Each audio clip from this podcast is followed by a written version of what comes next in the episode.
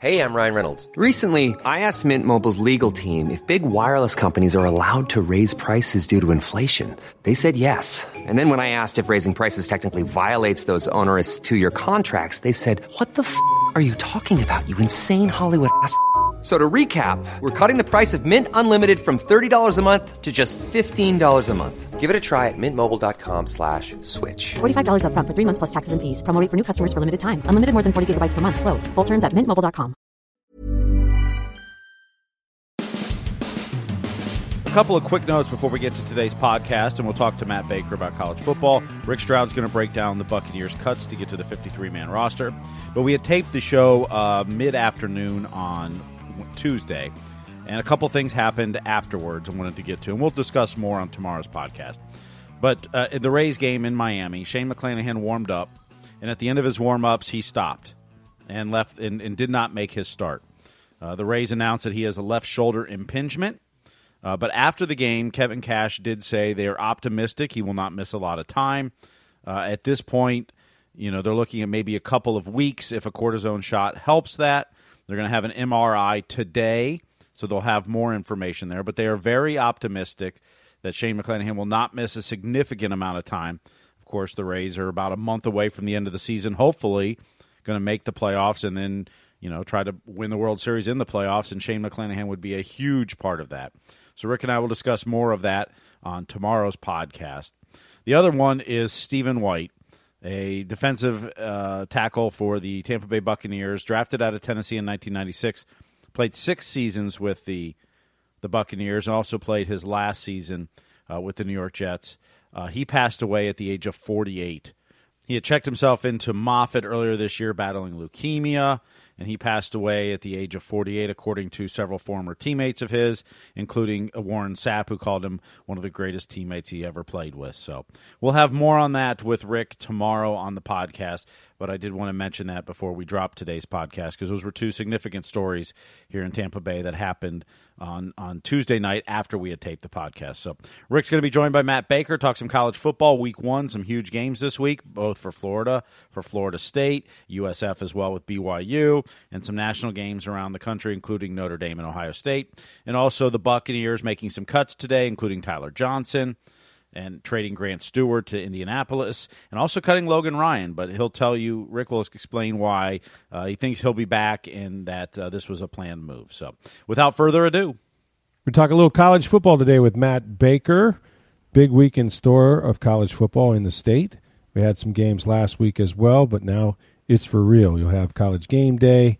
All of it starts on Saturday. Matt Baker coming up in just a minute. But first, Let's talk about the Bucks and their roster cuts to get down to the 53-man limit by 4 p.m. on Tuesday. Now, this roster is still very much in flux, but there was some definite interesting moves and and and things that I wasn't exactly sure how they were going to go. Let's start with the receiver position, and you know Tom Brady is the whole deal, right? I mean, it's it's potentially his last year, not just in Tampa Bay, maybe maybe ever.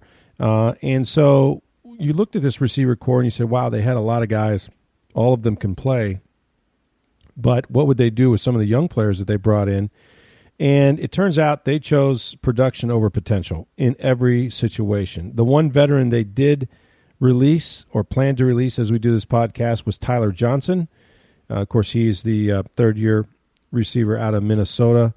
Um, a guy that's been fairly productive at times, also had some drops. His biggest problem is he doesn't play any special teams. And that's difficult if you're going to be a fifth, sixth receiver. Um, and then none of the kids made it. They they released um, their undrafted free agents. Deven Thompkins, who was as good as any receiver I've seen come in and make highlight catches after highlight catches. Kaylon Geiger, who did some nice things as well. Um, they also uh, released uh, Jerreth Sterns uh, a day ago from Western Kentucky. So none of their young receivers made it. Um, they're going to stick with Mike Evans, Chris Godwin, Julio Jones, Russell Gage, and as we talk right now, Scotty Miller, Breshad Perriman, and Jaelon Darden. So if you look at that group, Steve, I mean, these are the guys that Tom Brady has played with, won games with, and trusts the most. Well, and, and as we've said this now for the third straight year, it's all about what Tom Brady wants.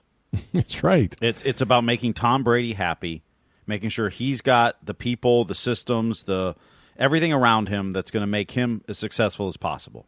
Because Correct.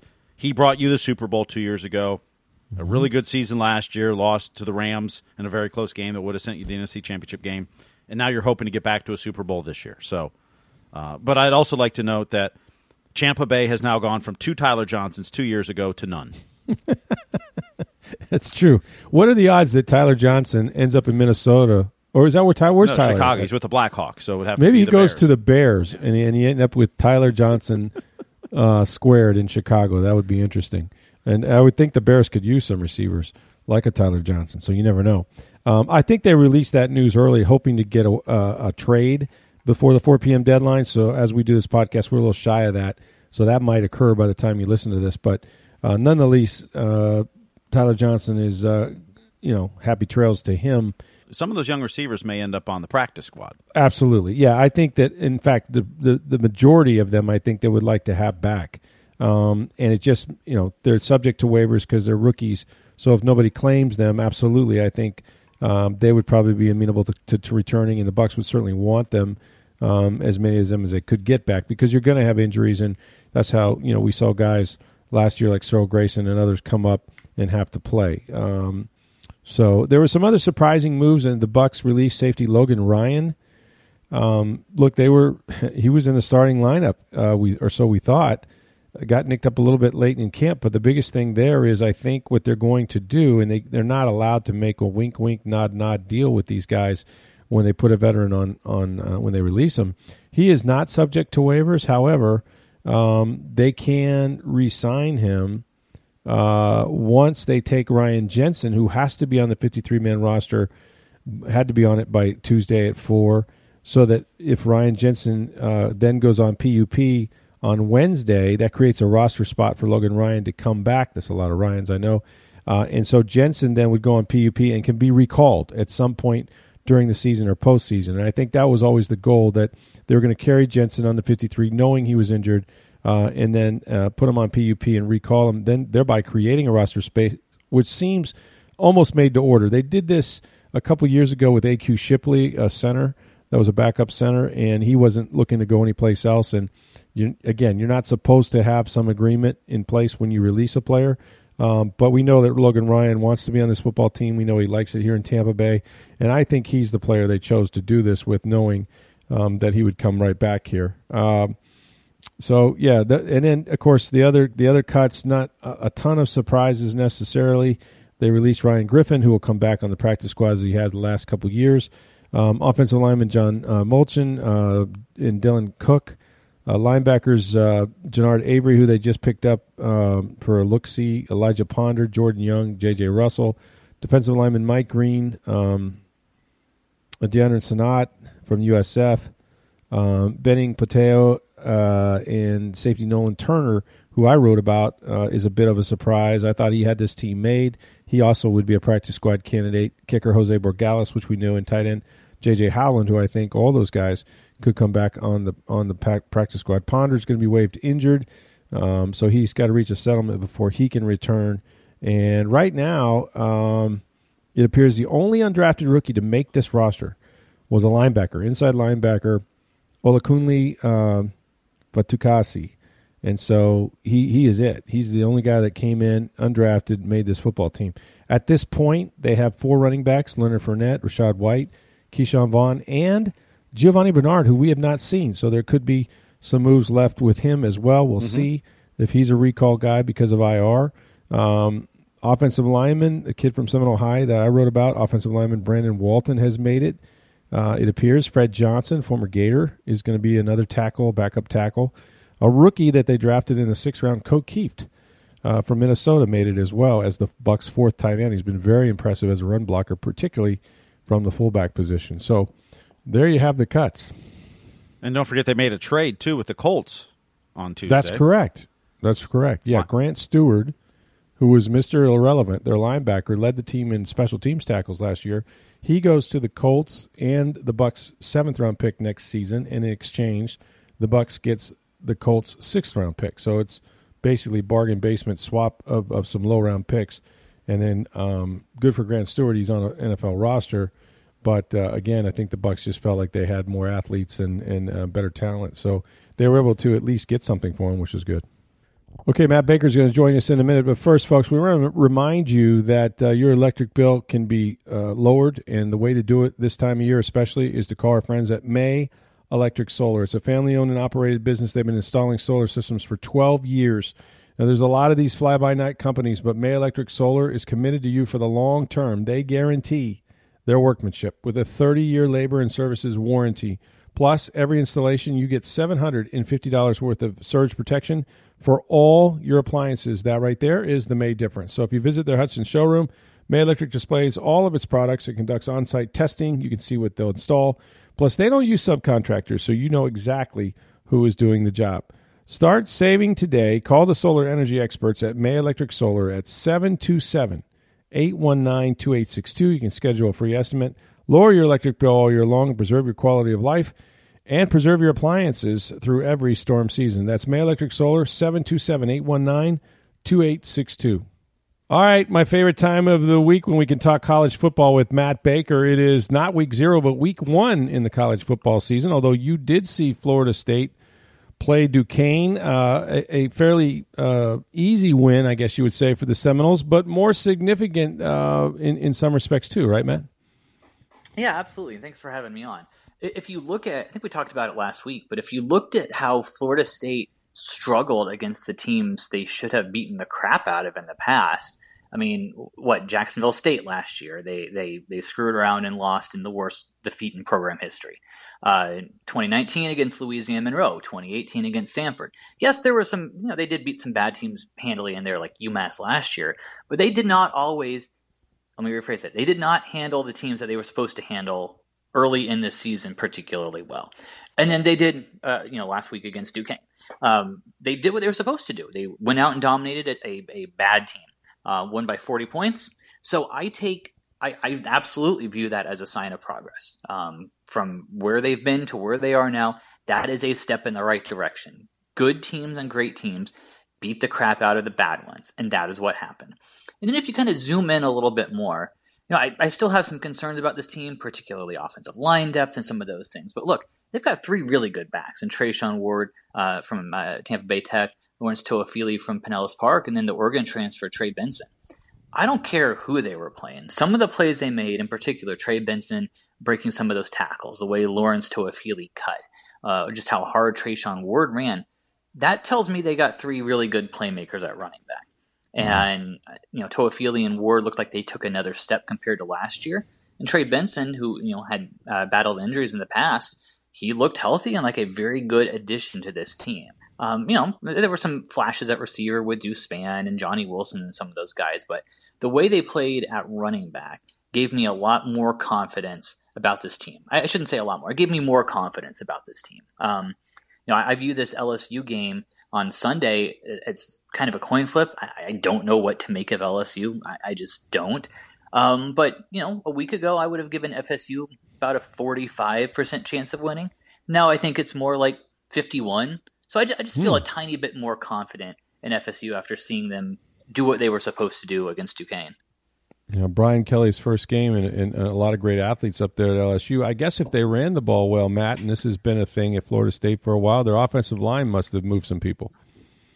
They did. They, they again, they did what they were supposed to do. They they overmatched uh, a, a, a bad team. However, I still I, think there's progress, but I still have questions, particularly at center, where you know uh, the, the, the starter went down, um, and they had already been without the number one or kind of the top two options in, in camp. Uh, so they were already basically on their third string center, and then uh, Dillan Gibbons from uh, Pinellas County has to slide in um, and and be this you know be doing the snaps for the first team offense. So basically, they're down to their number four center, which is not ideal. And you know we'll see what mm. happens with some of the injuries and who is able to get back this week against LSU. But if I'm looking at concerns, the, the depth on the offensive line is certainly one that stands out against an, an LSU team that, like you said, they always, they always have athletes. We'll save the game that you're going to here uh, in a minute, but I wanted to ask you uh, about USF. They open against BYU, tough opener. The schedule was made long before probably Jeff Scott was the head coach. Nonetheless, he needs to start winning football games. Um, this was a uh, a game uh, last year uh, in um, Utah, and USF actually played fairly well. They hung in there with them. They didn't win the game. Now they need to start putting together some wins. What do you make of this matchup? It is it's a tough one to start off with. Obviously, new quarterback though for USF, so there's a lot of hope over there. Yeah, absolutely. It's a quarterback who, by the way, when he was at Baylor, beat BYU last year, if I'm not mistaken, and mm-hmm. Gerry Bohanon. So I, I think this one, look, realistically, I don't give USF a whole lot of a chance to win this one. BYU is really good. You know, they, have got their, their quarterback back in Hall. Um, they returned something like 17, 18 starters from a team that was pretty darn good last year, too. Um, Kalani Sitake, the coach there, has really gotten things figured out. I, I kind of thought going into, I guess it would have been the COVID year in 20, that maybe this is not working. And then obviously what they were able to do with Zach Wilson in 20 and kind of get the, the, the switch flipped where they were good, and, very good in 20 and, and good last year too. They're they're moving in the right direction in BYU. Um, however, you have to remember how USF played them last year, where they were tough. It was a competitive game, you know, down to the wire in the fourth quarter. If USF could have gotten a defensive stop, then maybe it would have ended up differently. So uh, I kind of over I, I minimized USF chan- USF chances last year, and they were competitive. And here I am minimizing them again. Um, I, I, but I think this is a game that the Bulls absolutely should they win. No, but they can get themselves to have a chance to win. And honestly, they've been kind of gunning for that. I think. Um, go back to the spring where they made the decision not to broadcast or televise the spring game in any capacity. Uh, mm. Why did they do that? Well, they did that because USF has a new defensive coordinator um, new offensive coordinator. So there's going to be some different wrinkles, and they didn't want that on tape, even in a pretend practice setting that BYU could see. They, they would, you know, Jeff Scott said, I'd rather BYU have to figure out, you know, what are the splits with our running back and safeties and all that stuff. I'd rather them have to figure that out during the first couple possessions in week one than put that on film early. And maybe that will be the difference between winning and losing. So um, USF has put a lot into this game, even if it's one that statistically doesn't seem like they have necessarily a whole lot of a chance of, of winning. But look, this would be huge for for USF. Um, this is a big year for them with everything going on. Obviously, with conference realignment. Obviously, with the facilities. As we sit here today, recording on Tuesday at two sixteen, we ha- don't have a, a, stadium update yet of any substance, but that's still in the background. Uh, the indoor practice facility will be opening here in the next couple months so there's there's a lot of momentum, a lot of a lot of things going on around the program. It needs to show up in wins. And if they could beat a top 25 caliber BYU team in week one, that would be huge in terms of kind of a proof of concept that Jeff Scott and the Bulls know what they're doing here. No question. Should be an entertaining game. All right, Matt, the game you'll be at, of course, is the University of Florida hosting Utah. And uh, let's start. I know we're going to talk about Utah and how important this game is to the entire state, it appears.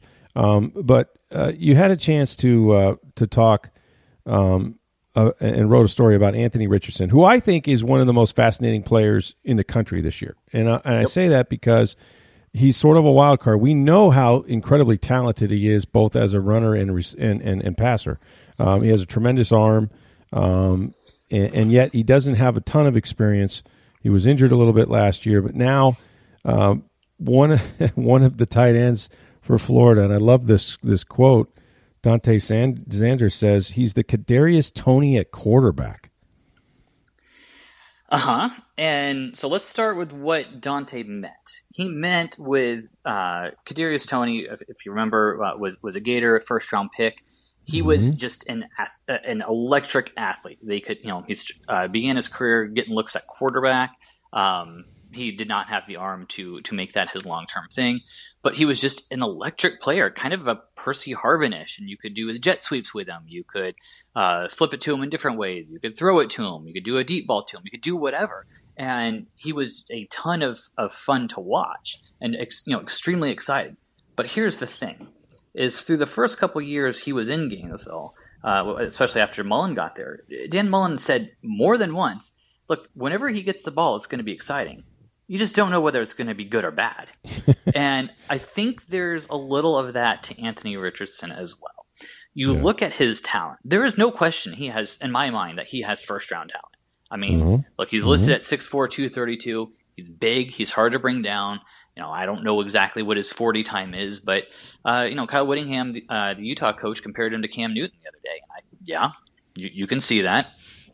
Uh, just a fantastic arm. Saw that. He had a throw at the Manning Academy where he went 70 bazillion yards. And look, and, and the way he kind of led them on that comeback bid off the bench against LSU some of the highlight plays he made, the hurdle against Florida Atlantic and the, the long run and the long pass against USF, you can see this guy like could you he, he has Heisman potential. I'm not saying he's going to win it this year, but he's a guy that absolutely has the potential to win.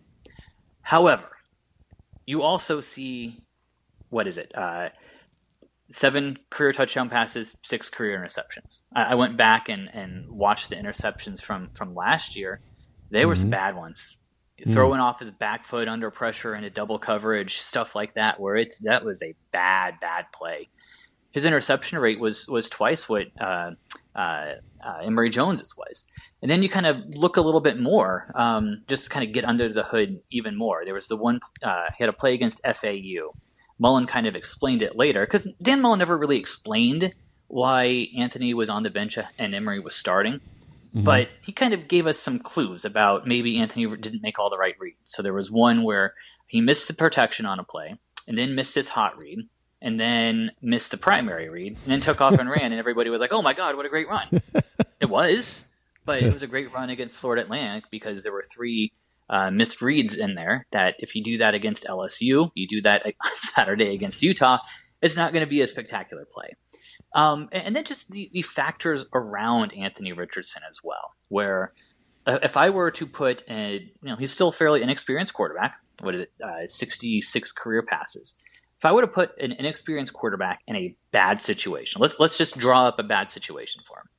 You would have it be a situation where the receivers around him probably aren't going to make a lot of great plays, um, where the tight ends were so thin that one of their top guys is a converted defensive end, and they had line, uh, excuse me, long snappers playing the position in the spring. Mm. Then you'd put him on a new head coach and his third offensive coordinator slash uh, quarterbacks coach in three years.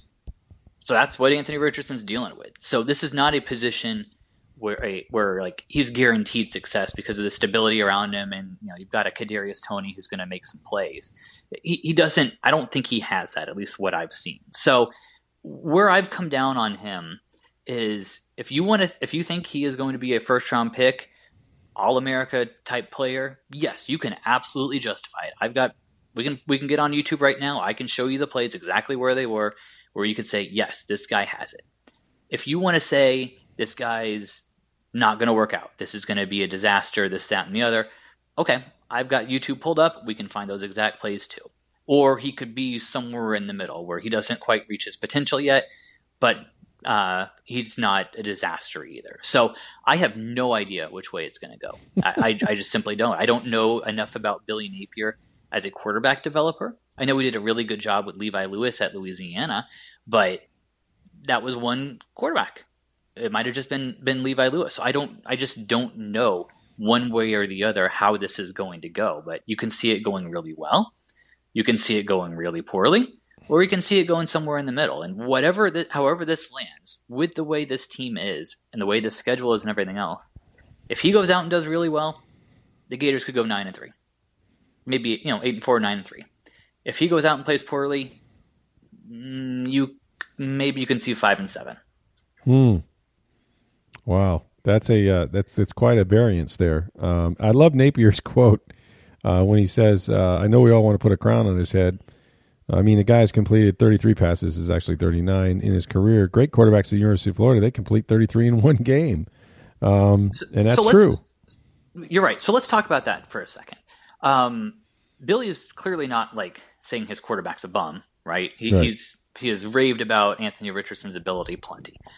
What Billy has also done is kind of tap the brakes a little bit. I, I think they're in a situation right now where Anthony has so much talent, but he hasn't done it consistently. He hasn't done enough of it yet. And I think Billy's kind of being careful to make sure that the hype train doesn't leave the station too fast too soon and that Anthony's able to handle all of it. I think that's kind of why he's said those types of things on more than one occasion where let's let's kind of pump the brakes not wanting to pump his quarterback up too much and you know let's face it uh, we haven't spoken to Anthony Richardson since SEC Media Day. Uh, the media, he has not been made available to the media yet. So I think there's some of that is involved as well, just kind of trying to keep the pressure as low as possible uh, heading into Utah. Well, let's talk about Utah because Kyle uh, Whittingham has a really good football team, and we know that uh, they are uh, a team that took Ohio State to the wire in the Rose Bowl a year ago. They've got nine guys coming back, including their quarterback Cameron Rising. And you wrote a story about how this is this is a, a huge deal in Utah, and and clearly if Florida were to win this game, I mean that puts them in, in a different class as well because of U- Utah's potential here and what they did last season. But why is this being hyped as, as such a big litmus test right off the bat? Is it the SEC? Is it Florida? What is it? It's the SEC. Um, look, Utah does not have much experience playing SEC teams at all.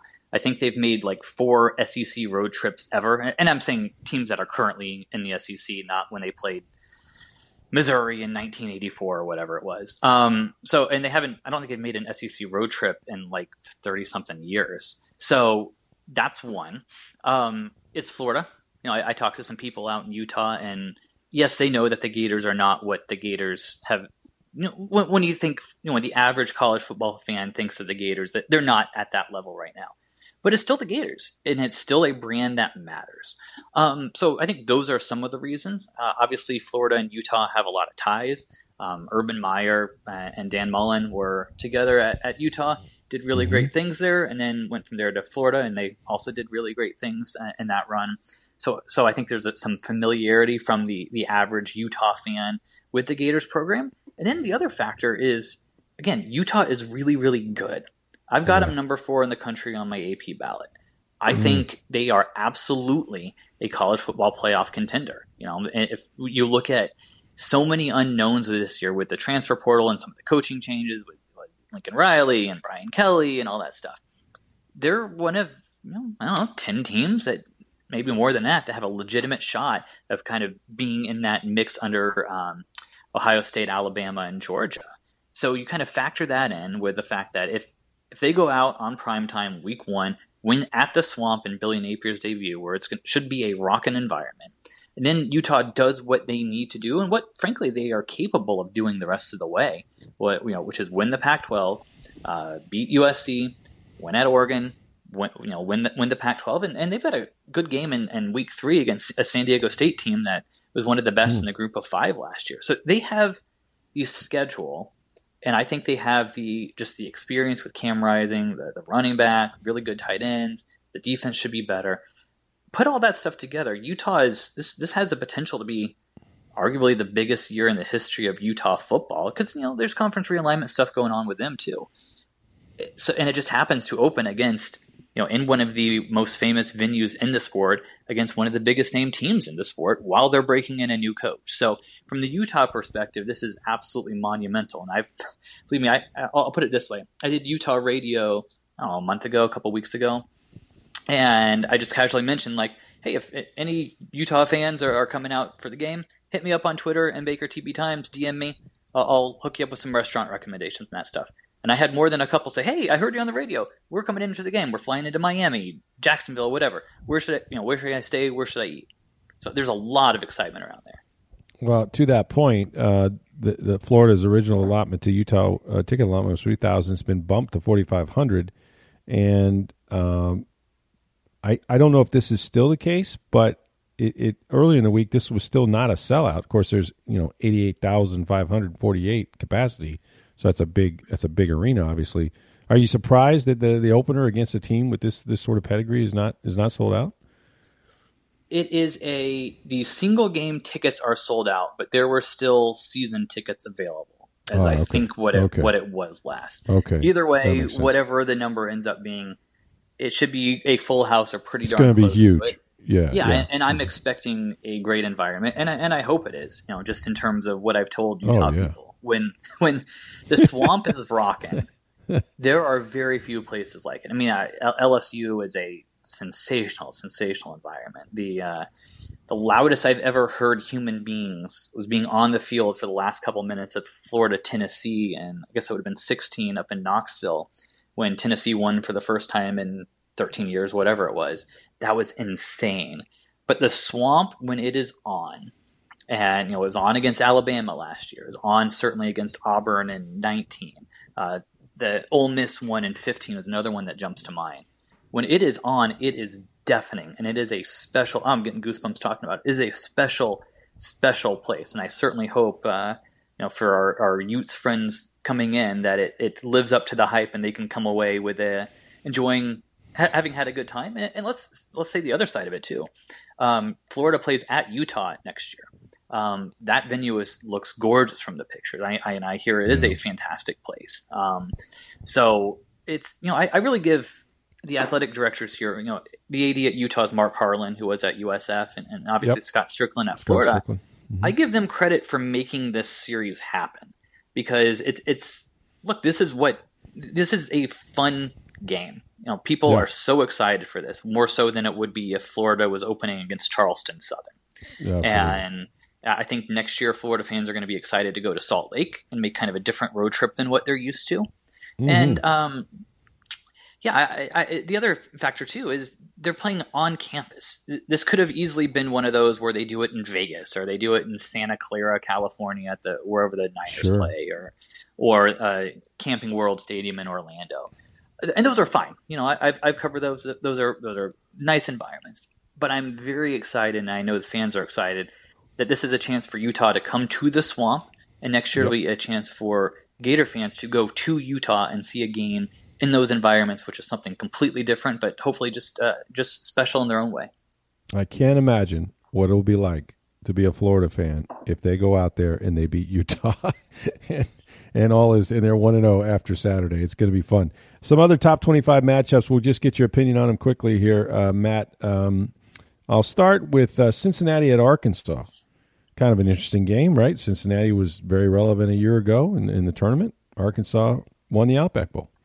Yeah, uh, the the ReliaQuest Bowl now. Uh, I'll yes, have you know, that's correct. Um, it's always Outback Bowl in our hearts. Um, yeah, yeah, Arkansas is always, you know, they have been consistently good under Sam Pittman and kind of continuing to build. Uh, they've got continuity at the OC and DC positions not a lot of Power Five guys or teams have had the same offensive coordinator and defensive coordinator for three years, the way Arkansas has. Um, so they're stable. I know what I'm going to get, which is a tough physical team. Cincinnati, I don't know as much. Um, obviously, they did fantastic last year. They made the playoff. They deserved it. But then you lose Desmond Ridder at quarterback, who's with the Falcons mm. now, right? And you lose Jerome Ford, the really good running back, Sauce Gardner, all those guys to the NFL. Yeah. Cincinnati is recruited at a high level, so they should still be among the, the class of the group of five. But I don't I don't know if that's going to be enough to beat Arkansas. But I, that's no gimme for either one. That's that's a that's a cool non-con matchup. Yeah, Arkansas loves to run the football. Oregon is at Georgia, the national champions, uh, defending their title to begin with against uh, a brand team from the Pac-12. I mean, Oregon is is always a pretty good program. Yeah, that matchup in Atlanta. I mean, it's it's technically a neutral site, but yeah, that's not going to be a neutral site. Uh, dogs are going to be all over that one. The cool thing there is Dan Lanning, the new coach at Oregon, who obviously replaced Mario Cristobal, is now at the U. Um, he was an assistant under Kirby at Georgia and won the national mm. title there with them as the DC. I don't know how much of the defense was him and how much was Kirby, but sure. either way, it's one of those things where there's not going to be a lot of secrets, right? Dan Lanning knows Georgia inside and out, and they know what he wants to do and can do inside and out. So um, it's one of those that's going to kind of see. It'll be interesting to see if there's any new wrinkles with it, and going to come down to execution. But look, the team with the most dudes wins most of the time. Oregon has some very good players, but Georgia, yeah. even a slight, slightly regressed Georgia, which I think they'll be this year, should be better than just about anybody in the country, and they should certainly be better than the Ducks. Mom deserves the best, and there's no better place to shop for Mother's Day than Whole Foods Market. They're your destination for unbeatable savings, from premium gifts to show-stopping flowers and irresistible desserts. Start by saving 33% with Prime on all body care and candles. Then get a 15-stem bunch of tulips for just $9.99 each with Prime. Round out Mom's menu with festive rosé, irresistible berry chantilly cake, and more special treats. Come celebrate Mother's Day at Whole Foods Market. Yeah, a lot of dudes. Finally, we'll wrap it up on this. Notre Dame is at Ohio State. Ohio State national championship aspirations again. as always, Notre Dame with a new head coach as Brian Kelly has moved on uh, to LSU. So, CJ Stroud, one of the favorites for the Heisman Trophy. What do you make of this opener? Yeah, Notre Dame is number five in the country. I've got them a little bit lower on my ballot, but I don't know that this one's all that close. Ohio State just has so much talent. You know, with, with the receivers, uh, little Marvin Harrison, which makes all of us feel old, and Jaxon Smith no, right? and Jigba. Yeah, I mean, again, I grew up a Colts fan uh, in, in, Indiana. I, I am sure I had a Marvin Harrison jersey. Um, so the idea that his his Mar- little Marvin Harrison, who's not little, he's uh, much bigger than his old man. Yeah, yeah that, that one makes me feel old. Um, but but Ohio State's just kind of on another level there, talent wise. You know, C.J. Stroud on the short Heisman list, as you mentioned, and then you know Marcus Freeman's second game as head coach because he did coach the bowl game That's last true. year. Mm-hmm. Um, so I think there's still some of those. He doesn't know what he doesn't know yet, and mm-hmm. new quarterback at Notre Dame and all that stuff. I, it's a fantastic matchup in terms of the sexiness of the brand appeal. Uh, you know, put those t- helmets at the horseshoe. That is awesome. But in terms of on the field stuff, I don't know that Notre Dame's got the horses to hang with Ohio State. For nostalgia, I think the last time they played in Columbus, I covered the game. That's how long it's been. Uh, but it was My fun. God. I know. Tough, tough place to win though in Columbus. You go in there, man, on a football Saturday that town is crazy. They were burning the mattresses. All that was going on. It was fun. So, I, I, did. Uh, uh, I did one game at Ohio State when I was a, a student at the, the Daily Northwestern.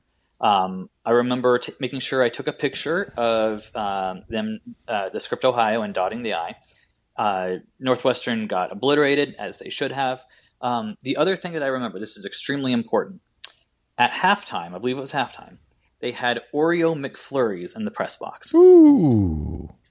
I, it's it's Can't a miracle I don't weigh a thousand pounds because of the stress of this job and all the getting fast food on off 75 on the way home from Gainesville or whatever. But I vividly remember the McFlurries in the press box at the Horseshoe.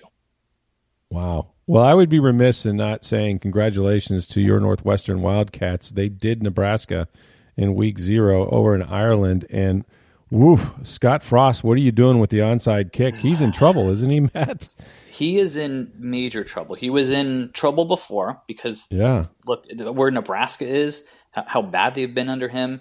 Honestly, if his name was not Scott Frost and he wasn't a native son who had done well as a player, done very well yeah. as a player, he yeah. he would have been gone. But they gave him a second chance, uh, or gave him another chance. The new AD Trev Alberts, and it it's not working. It's just not working. You know, he's what is it, five and twenty one in one score games now at, at Nebraska. You some you know mm. sometimes you're going to lose those, right? There's coin flips. The, it's an oblong ball. It bounces weird. That happens. But five and twenty one, the only there's only one commonality in all of them, and it's the head coach because it's not the same quarterback anymore. Have had new assistants, all that stuff. The commonality is the head coach, and at a certain point, clearly something is not working. Um, and, and, I go back to uh, when Scott got hired from UCF, that looked like a looked like a slam dunk, you know, Absolutely. with the way he'd won big with the Knights going back home. If I thought if anybody could get Nebraska turned around, it would be him. And it's not working. And then just kind of one other random thought on this. Go back to that what seven, yeah 2017 2018 coaching carousel where, where Scott Frost took that job. You know, because he was you know a guy that the Gators had interest in. They were considering him, um, and, and he has not worked out. Chip Kelly was, of course, the other one in that carousel that got um, some interest from the Gators, and so far he hasn't won big at UCLA. Uh, Dan Mullen's the one who got fired. You know, they hired him, and it worked until it didn't, and then the, the wheels fell off. But like, you kind of go back and look at that. That was the Willie Taggart cycle with Florida State, and some of the others. It, it wasn't a great coaching carousel where you look at, you know, maybe the Gators got the best guy of the bunch, and he's the only, you know, even though he's not there anymore. Yeah, it's it's it's crazy that uh, he's not going to probably survive that. But hey, you know what? Northwestern was impressed with them. Quarterback played well. You have to beat them. They're going to run the ball. Offensive line was good. I mean, if you're a Wildcat fan, man, that was that was a nice opener for you.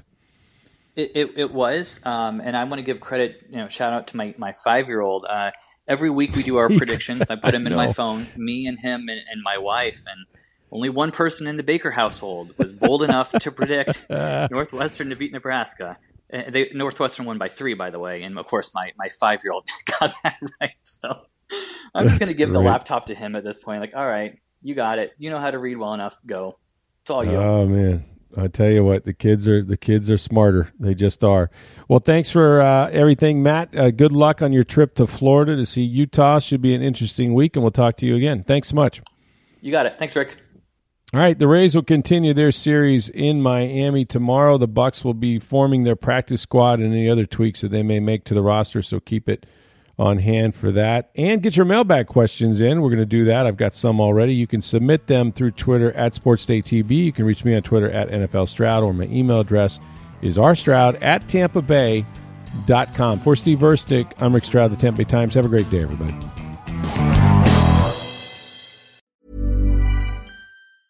Mom deserves the best, and there's no better place to shop for Mother's Day than Whole Foods Market. They're your destination for unbeatable savings, from premium gifts to show-stopping flowers and irresistible desserts. Start by saving 33% with Prime on all body care and candles. Then get a 15-stem bunch of tulips for just $9.99 each with Prime. Round out Mom's menu with festive rosé, irresistible berry chantilly cake, and more special treats. Come celebrate Mother's Day at Whole Foods Market.